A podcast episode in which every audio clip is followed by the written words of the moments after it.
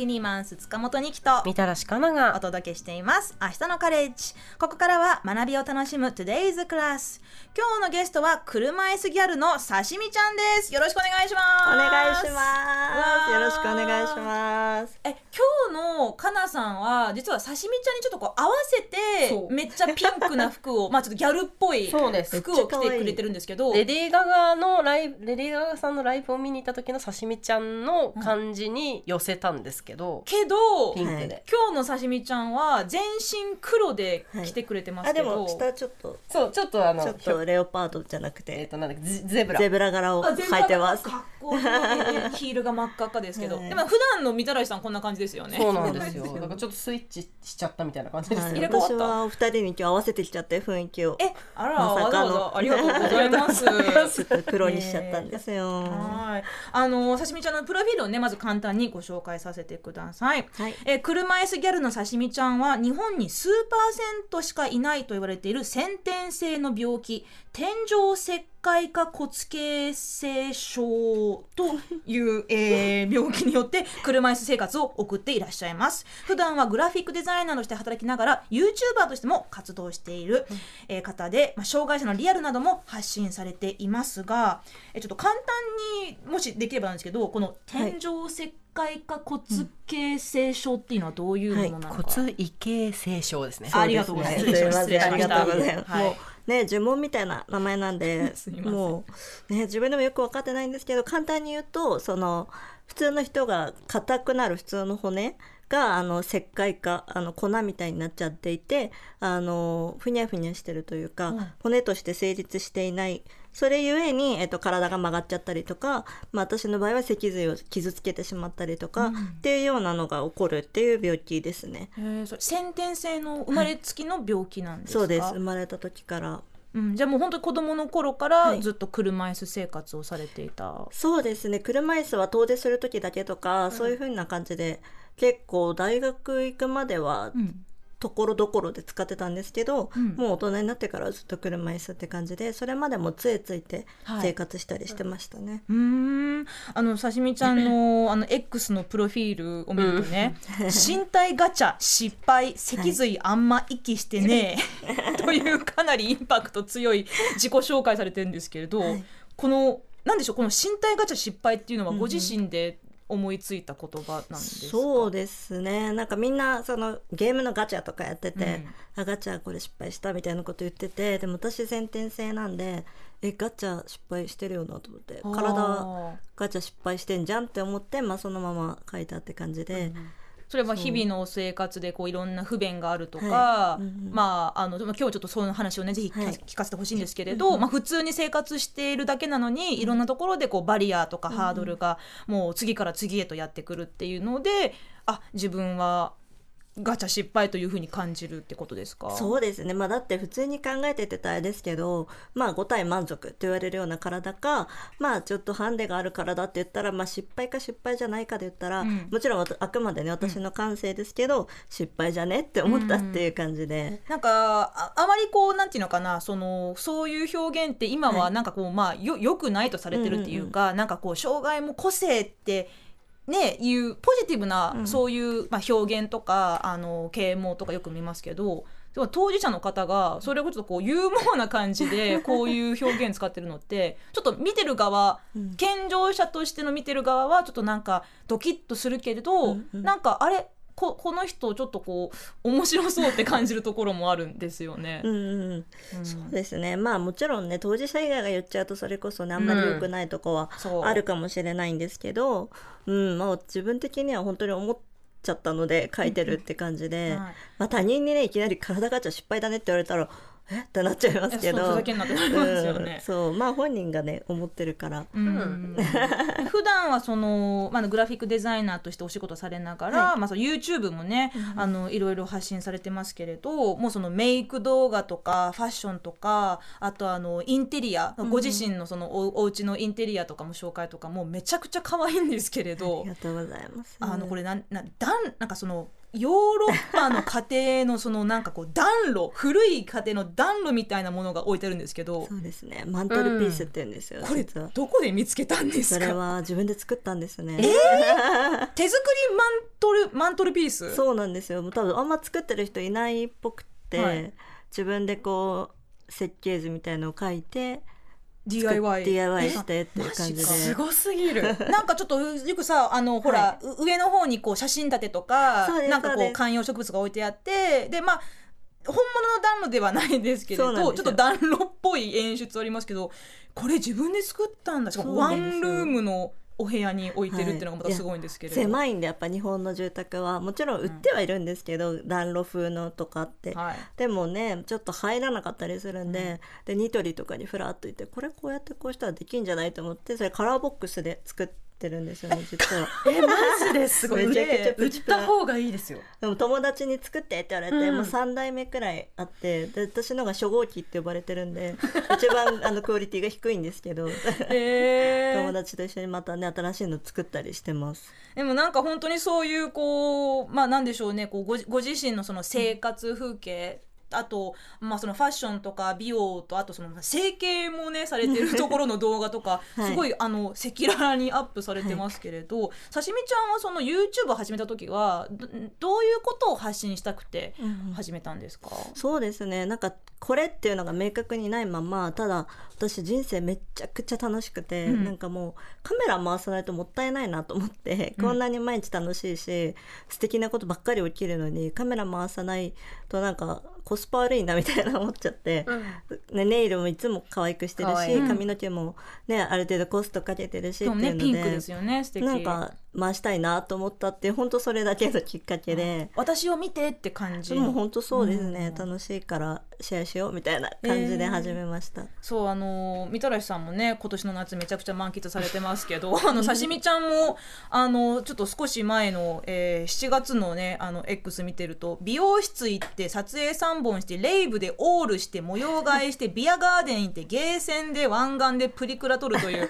これ土日で2日間でやり遂げたとい2う日間でやり遂げましたね。めっちゃ忙しいですね。よくそのオールナイトするんですか、オールはもうでもさすがに最近厳しく体力的に、ね、なってきましたけど、はい。でも夜型で基本的にオはい。ールよくしますね、へえどういうクラブとか、おはい。あの音楽とか好きなんですか？音楽はテクノが好きで自分でも最近 DJ デビューとかしちゃって、えー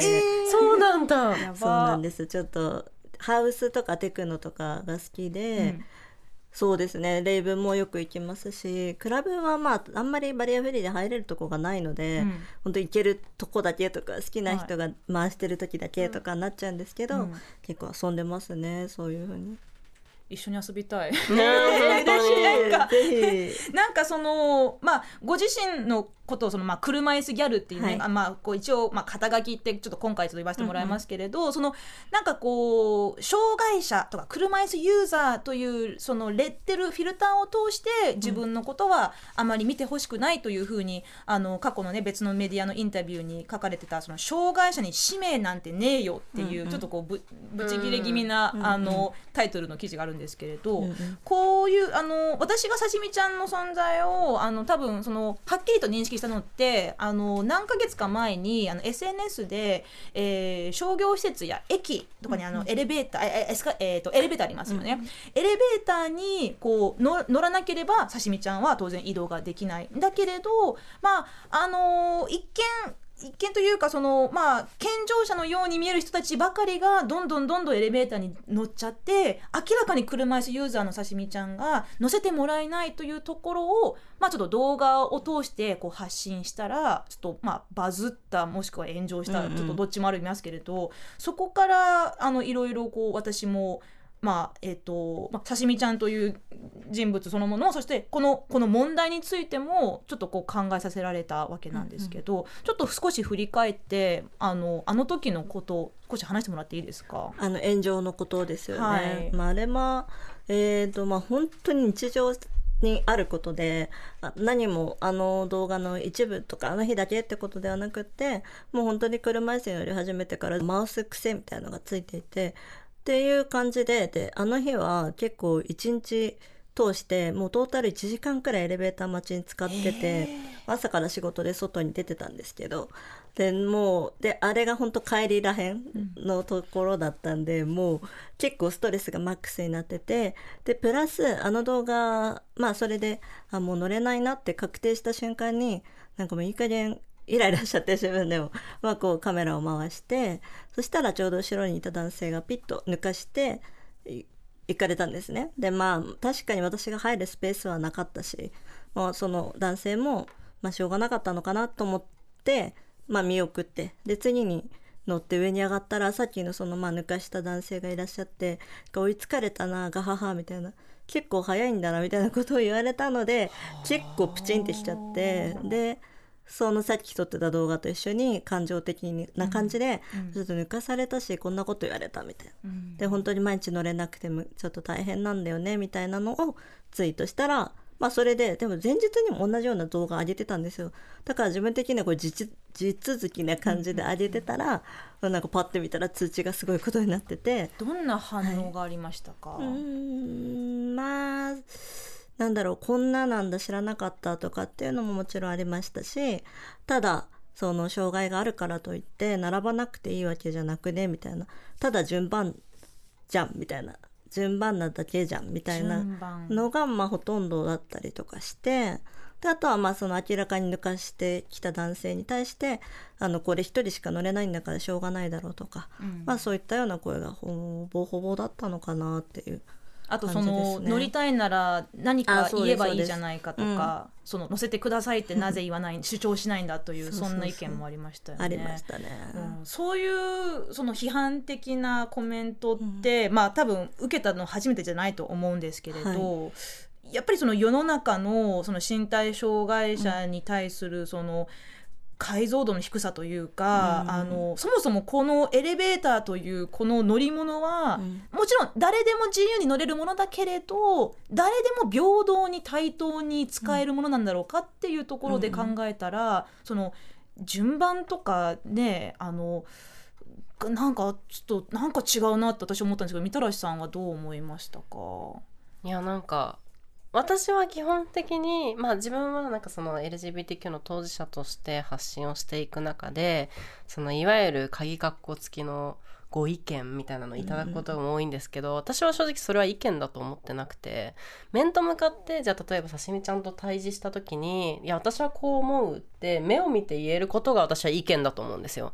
多分その人たちは刺身ちゃんを目の前にしたらそれは言わないと思うから、じゃあ初めましてって来て例えばじゃあご飯会でその話を刺身ちゃんがしたした時にその人が刺身ちゃんの目を見て「いやそれは」とかって言えるのか君がいけないんじゃって言ったらないかって言えるかってもう最悪の空気じゃないですかこんな食ぶち卓壊しや本当に。美味しくない。そう。だからそれは私は意見じゃないし、炎上じゃないし、ん。なんかそこはなんか自分の鬱憤を晴らしたい日々の鬱憤を晴らしたい人たちが刺身ちゃんの特徴的な部分を使って気持ちよくなってるだけだから、うん。だからなんかそううん。炎上じゃない、そうって言いたいなって思ってました。あとそのまああのさしみちゃんもねそのいろんなコメントを受けてでそのまあまあなんその自分のその主張をまああの続けたっていう、はい。なんかこうしばらく続いたようにうんうん。私見ましたけど、そのうんじゃあ乗りたいなら乗り乗せてくださいと言えばいいじゃないっていう、うん。そういう声に対してはどはいう思いますか？そうですね。もちろんそんなこと何百回もやってきたよっていうのがまず言いたいことで、うん。で言っても誰も降りてくれないっていうのを人生で何度も何度も経験してきてしかもなんならその言えばいいじゃんっていう方って、まあ、変な話全部男性だったんですね。うんでも私が女性単体で、まあ、明らかに身体的に弱者の人が、えー、と街でお声かけしてちょっと急いでるんで本当乗せてくださいみたいなことを何度も言ったことがあるんですけどその度に嫌がらせされたりとか、エレベーターの後もずっとくっついてきたりとかそのエレベーターの来ないで、まあ、体触られたりとか、まあ、そういった経験も何度もあってだから夜一人で声かけるっていうのは結構ハードルが高いっていう、そこら辺の解像度もまた低いんじゃないかなと思っていてそこがちょっと分かってもらえなくて、うん。言えるわけないですよね。何されるか分かんないのにって言ったら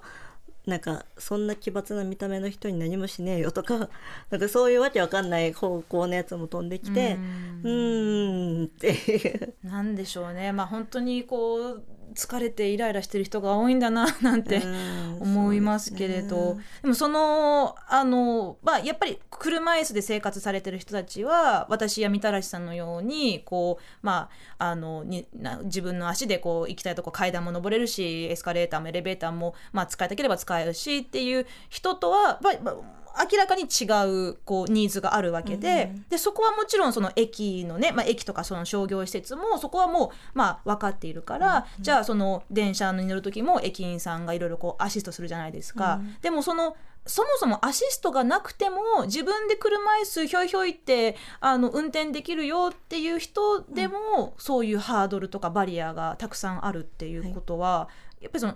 よ今の中そのこの、まあ、東京とか日本とかちょっと大きくしちゃいますけれど、やっぱりその社会のいろんなところでこうハード面でもソフト面でも理解というか配慮がまだまだ足りてないのかなって思いますか？そうですね。配慮も足りてないし知ることというような知識とか知見がほとんどないんじゃないかなと思っていてでそのエレベーターの件でも知らなかったその優先だって分からなかったっていう声も一部いただいてて、ただまあ商業施設とか公共交通機関のエレベーターはその体に特徴のある人とかそこしか選択肢がない人他の選択肢が取れない人が優先だよっていうのは施設側からもお願いしてることであってルールとしてあって、でポスターもたくさん貼ってあってでも知らなかったっていう声があるっていうのは結構顕著に理解っていうよりはその知らなかった。なんか見えてないんだろうなって思うんですよ。それはその本当悪意本当に悪意なく、ね自分のまあ自分の忙しい今日やること、い行くべき場所のことだけが頭の中にあって、うんあエレベーターの方が早いじゃあ乗っちゃおうってもうそれだけだと思うんですよ。だから私もあの動画を見るまでなんだろうなこう、まあ、車椅子の人がどれぐらい例えばその渋谷駅とかめちゃくちゃでもダンジョンじゃないですか、うん。自分一回そのすでっかいスーツケースをガラガラしながら、あの渋谷駅乗り換えしたら本当に後悔したんですよ。いやでもーわかんないですよね。いやーでもあれはそのスーツケースたまたまその日だけ持ってたからい。軽減したわけで、じゃあスーツケースなかったら全然そんな私は困らないわけなんですけど、さっきからすごいみたらしさんがね ものすごいししかめっ面してるんだけど何？言って言って。言って。言ってちょうだい。こうなって。ものすごい表現しないとうん。声に怒りが乗ってしまうと思って、いやいや声声出しましょうも顔でこうやってうってやってたんですけどなんか見見えてないんじゃなくて私は見ようとしてないだけだと思っていて、なんかこうまあこの前そのバディの五十嵐大ちゃんとかとも話してたうん。ところではあったんですけど、その時はえっ、と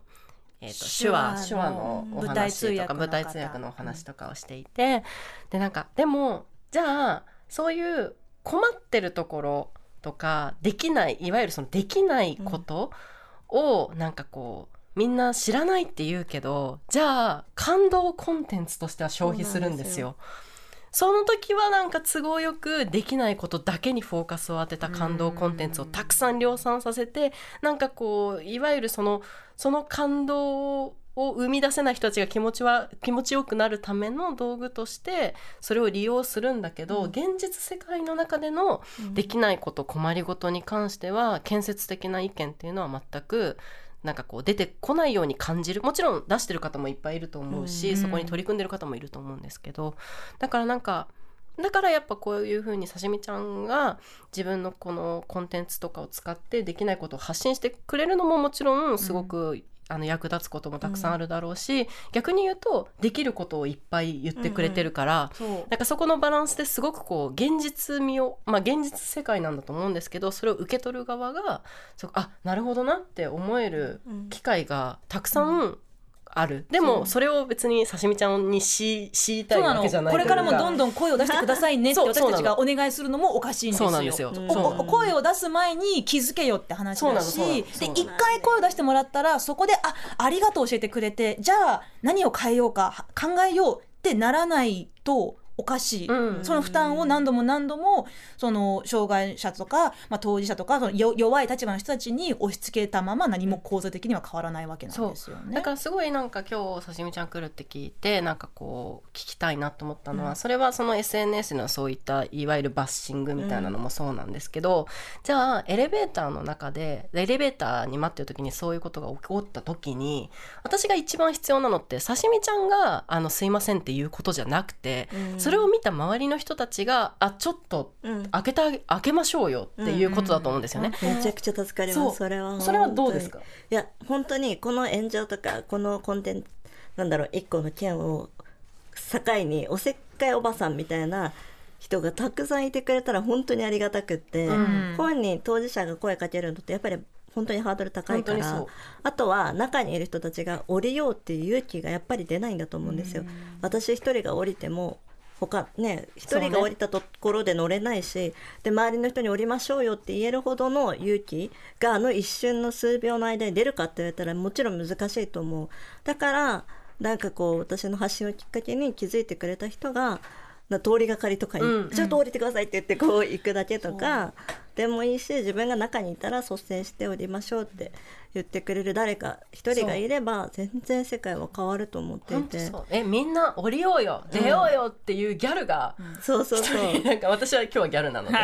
ャルが一人でもいたら、うん。多分そこでこうしっかりちゃんとしたエレベーターの使われ方って言ったらはいおかしいかもしれないけど、うん。そういった使われ方ができるようになるんじゃないかなって思う。多分中にいる人もピンって閉まっちゃってうわおう。わーって思って、バイブスくっそ低いまま帰るんですよあれは。それもそれでと思って。その時にあうわあやばい今自分は登ってるエレベーターとともにって思った後に 例えばじゃあちょっと時間があってさしみちゃんに「あさっきすいません私降りたかったんですけど、うんうんうん。なんか勇気が出なくて降りれなくて」って声をかけることは大丈夫ですか、もちろんです。それはもう本当に、なんかその声を上げる勇気、声を出す勇気って最近よく聞きますけどその声を上げるというのはその被害を受けた人とかそのな何らかの当事者だけじゃなくて、傍観者の人たちも声を上げなきゃいけないんですよね。で結構私もなんていうのかなその、まあ、自分が今までこう困ってたり自分が困った人を見た時になんかなんかねこう、まあ、東京っていう、まあ、日本とか東京ってさ、結構みんなこう匿名性を守って生きてるじゃないですか、うんなんかもう下を見て目を合わさないで、うん知らない人には声かけないっていうのがこうもうお決まりになっちゃっているような感じで。であって思ってんだけど声が出ない、体が動かないってこと私も経験したことあるし目撃したことがあるし、なんでなんだろうなんで困ってる人がいたのにあの時何もできなかったんだろうって思ったりするんですけど、それ多分練習が必要だと思うんですね、うん。一つとしては、うん。だから本当にもうおせっかいおばちゃんに私はなる、うん俺はなる。おおせっかいおばちゃんに。まあ、例えば自分がその街の中でこう過ごしてる中で、そのパッて行動できる傍観者行動する傍観者の姿を見かけたら、うん。私も次やってみようって思いますしね、うん。あ怖いことじゃないんだなって思うからその連鎖は絶対広げてった方がいい、うん。それでもし「あ大丈夫です」って言われたら「うん。あそうですかじゃあ」ってそれで済む話だと思うんですよ。なんかあなんか断られた傷ついたなんて思う必要もないわけそうで。も本当に一個言いたいのは中にはもう障害者って言っても本当にいろんな人がいるから声をかけたら結構、まあ、嫌な対応されちゃう方ももちろん中にはいると思うんですよ、はなんかいいよそんな声かけなくてとかおせっかいだとか。でもマジでめげないでほしくて本当にそういうのって一部、そういう方は一部でありがたいと思ってる人がほとんどだと思うのでもしそういう方にね万が一当たっちゃってもあの本当にそんなショックって思わずに、うん。なんだくらいで流してどんどん次に行ってもらえればって思いますね。うん。なんかもうみんなこう人と触れ合うこと恐れちゃいますもんね、うん。それがもう放置されたら、う。ん。そうなんですよね。誰も助け合うことができなくなっちゃう。でそれでどんどん冷たい社会になっていくわけだから、ね。まあ、もちろん本当におっしゃる通りそのまあ個人みん、まあ、どんな人でもまあ個人差当然ありますから、うん。なんか助けてほしくない人欲しい人っていうのはねまあやってみないとわからないと思うけど、やらないよりはやった方がいいとこもいっぱいあるんじゃないのかなとね、うん。思うんですが、まあ、あのそんな刺身ちゃんはですねあのーこの国交省に、えーある署名をはい。署名運動を今集めているそうですけれど、はい。まあ、こういった問題改善をね、まあ、SNS とかラジオだけじゃなくて、はい。やっぱりこうちゃんとしかるべきところに届けたいという、どんな署名なんでしょうか？とそうですね、まあ、さっき言ったようにの声かけ自分から上げられない人とか知らなかったって人に対して、えー、何のどんなリーチができてないのかなって言ったらやっぱりポスターがちっちゃいこの駅のエレベーターが優先なんだってことを知らない人が多いとか自分から声を上げにくいって人のためにもし大きくポスターが貼ってあったりとかだろうと思ってそうですね。そしたらもし中にいる人もあここ優先なんで降りましょうって言いやすい。知らなかった人は気づきやすい。っていうのが、えー台湾とかシンガポールに行った時に並ぶ列からもうプリントしてあるんですよ全部。うん。で優先の人はこちら一般の方はこちらっていうレーンがあってそれってすごく住み分けとして大事だし変な争いも起きないしうんすごくスムーズな例だなと思って、で私はデザイナーなんでそういうデザインで解決できることってまだまだあると思って、はい。その炎上を炎上としてやっぱり終わらせるのではなくってしっかり問題解決の着地点として今署名運動をうんうん。しているってところで、まあ、そんなにコストもねたくさんかかるような案ではないと思うので、ね。エレベーターを増やすとか、うん人員を配置するとかではなくて本当に貼るだけなんで、うん。まあそれはね一歩したいなっていう思いでやっております。ね、まだまだ他にもねその、まあ、電車とホームの、うん。まあ、段差というかねあの、はい。そういったところもハード面ではたくさん課題はありますけれどまず最初の一歩としてここから始めていこうという、うん。change.org で、えー現在署名が行われています、車椅子やその他交通弱者のエレベーター問題を環境の整備で改善しようという、えー署名ですが後ほどね明日のカレッジの X でも貼っておきますので皆さんよかったらぜひ署名にご参加ください。TBS ラジオから2期が今日のバディみたらしかなさんとお送りしている明日のカレッジ。車椅子ギャルの刺身ちゃん引き続きよろしくお願いしおます。願いします。お願いしまはいじゃあね皆さんから届いてますメッセージ。今日のテーマはこんな肩書きいらないまあ、刺身ちゃんもね、あのーまあ、ご自身では車椅子ギャルという肩書きを名乗っていますけれど、まあ、その障害者とかあとまあそのこの前その一件でこうあエレベーターの炎上の人みたいな風にこう呼ばれちゃってるところもあるそうで、そういったところはこう変えていきたいって感じそうですね、まあその車椅子ギャルっていうキャッチーさがないとなかなかね世間に知ってもらえないもらえないっていうのはありつつ肩書きはちょっと息苦しいなと思いますね。うんはい皆さんからどんなメッセージ来てますでしょうか？はい、カズピーさんから。ニキさん、みたらしさん、スタッフの皆さん、こんばんは。こんばんは今夜のテーマ、こんな肩書きいらない。わざわざシングルを窃盗師のようにつける読み方ってどうなんですかね？既婚とか未婚なかなんてどっちでもいいでしょう。シングルママじゃなくてママでいいし、おかしな区別をわざわざする必要はないと思います。うん確かにシングルシングル。まあ、そのシングルペアレンツとかシングルマザーシングルファザーっていうとあなんだろうなわ私のいあのーイイメージだとなんか困ってる人っていうちょっとそういうイメージがちょっと付随してくる感じがするんですよね。うん一人で子供を育ててさぞ大変でしょうみたいな。なんかそういうレ,、レッテルというかステレオタイプで、まあまあ、もちろん困ってる人もいるかもしれないけど困ってない人もいるかもしれないって、なんかそういうイメージ、主観の話ですが。そもそもこう子供は2人の親が育てなきゃいけないっていう,、こう大前提からの、はい。おそらくシングルになるから、ね。こういわゆる欠けたものはい欠けた人みたいな認識になるのかなって思ったりしたんで、私も最近ね。シングルっていう言葉は使わないようにしてます。まあ、事実上パートナーと育ててるけど、まあ、うん。何もしないとか、うん。なんかこう家庭内別居とかいろいろありますからね、うん。確か本当に。にね、うん、ありがとうございます、はい。えこちら「I love ニューヨーク」さんからいただきました、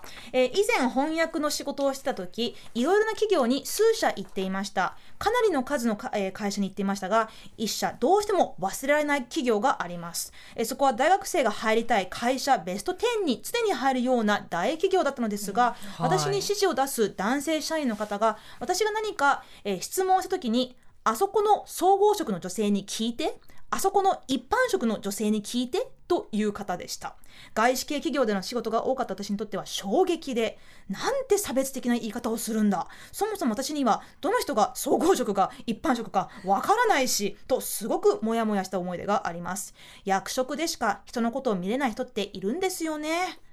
へー。女性っていうのもね分かんないですからね。ねまあそう、まあ本人が。それもだし、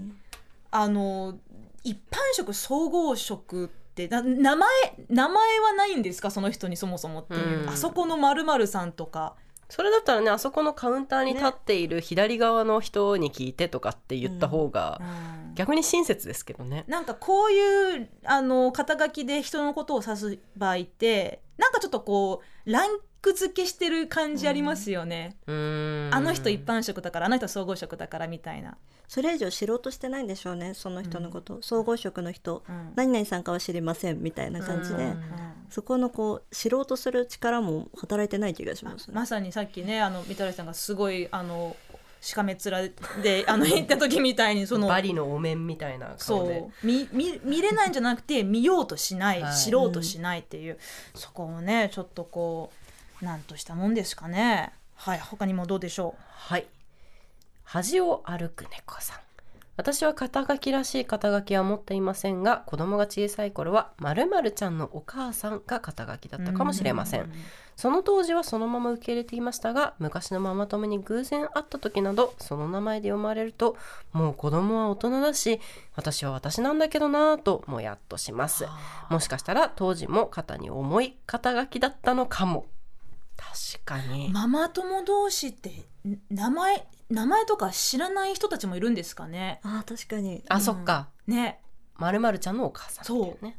なんか結構付き合いあってもなんかこう本当にこう仲良くならないと下の名前わからないとかあるんですかね、うんありそう。いやーいろいろありましたね。なんかおお面白いとか興味深いです。え今日のゲストは車椅子ギャルの刺身ちゃんでした。今日夜遅い時間どうもありがとうございました。楽しかったですありがとうございました。オールナイトパーティーなんかあったら今度教えて声かけてください行きましょう。嬉しい。やったーい